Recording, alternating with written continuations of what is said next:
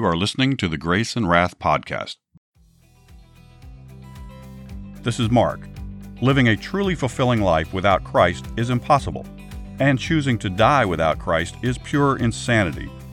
Repentance of sin and belief in the gospel of Jesus Christ is the only way to be saved by God's grace from God's wrath.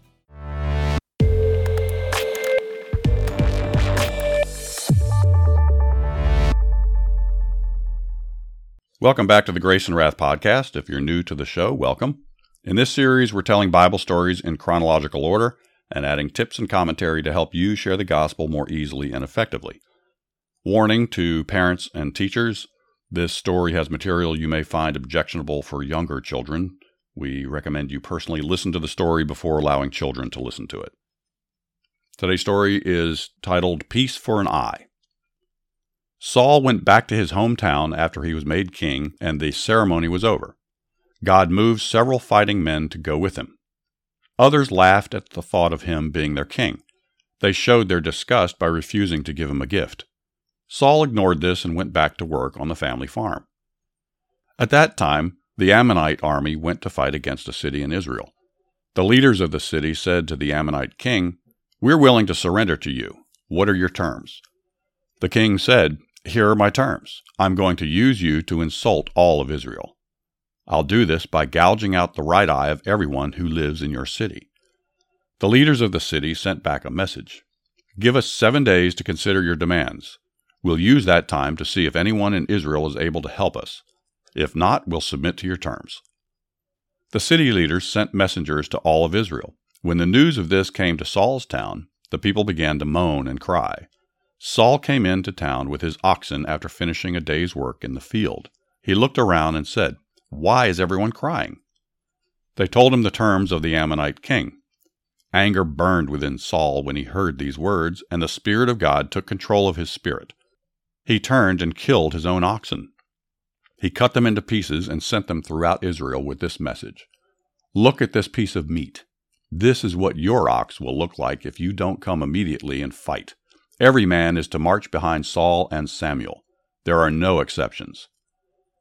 As soon as people heard this message, the fear of the Lord filled them. 330,000 men united to follow Saul into battle. He sent a message to the city that was under the threat of the Ammonites We're bringing an army to defend you. We'll be there before mid morning. The people of the city were overjoyed. They sent a message to the Ammonite king and said, We'll come out to you tomorrow. You can then do whatever you want with us. Before sunrise, Saul's army attacked the Ammonite camp. The Israelites kept killing Ammonites all morning and until the afternoon. Only a few escaped. After this great victory, the people said to Samuel, Who are these men who were disgusted about Saul being our king? Give us their names and we'll kill them. Saul spoke out, No, don't kill them. Today is a special day. Today the Lord delivered Israel. Samuel said, I have a better idea. Let's unite together and once again make Saul our king. So the people united together and rejoiced as they made Saul their king.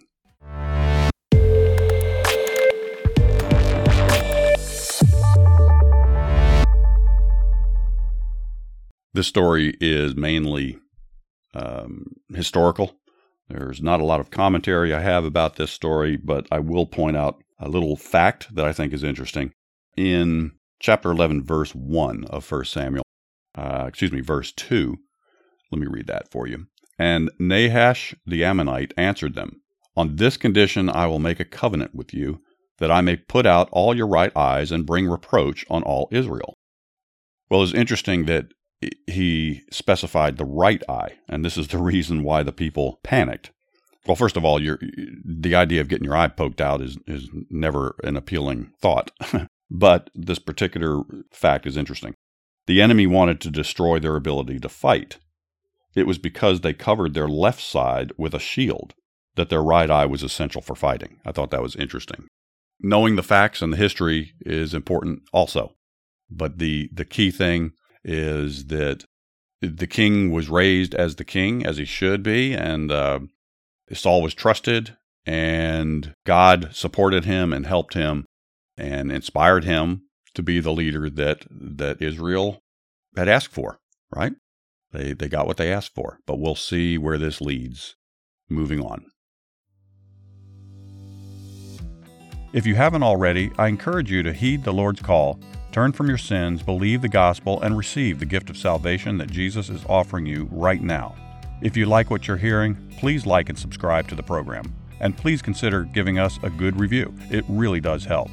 You can also find us on Instagram and Twitter at Grace and Wrath and on the web at graceandwrath.com. Thanks for listening. This is Mark signing off for now, so ride hard, pray often, and talk about Jesus wherever you go.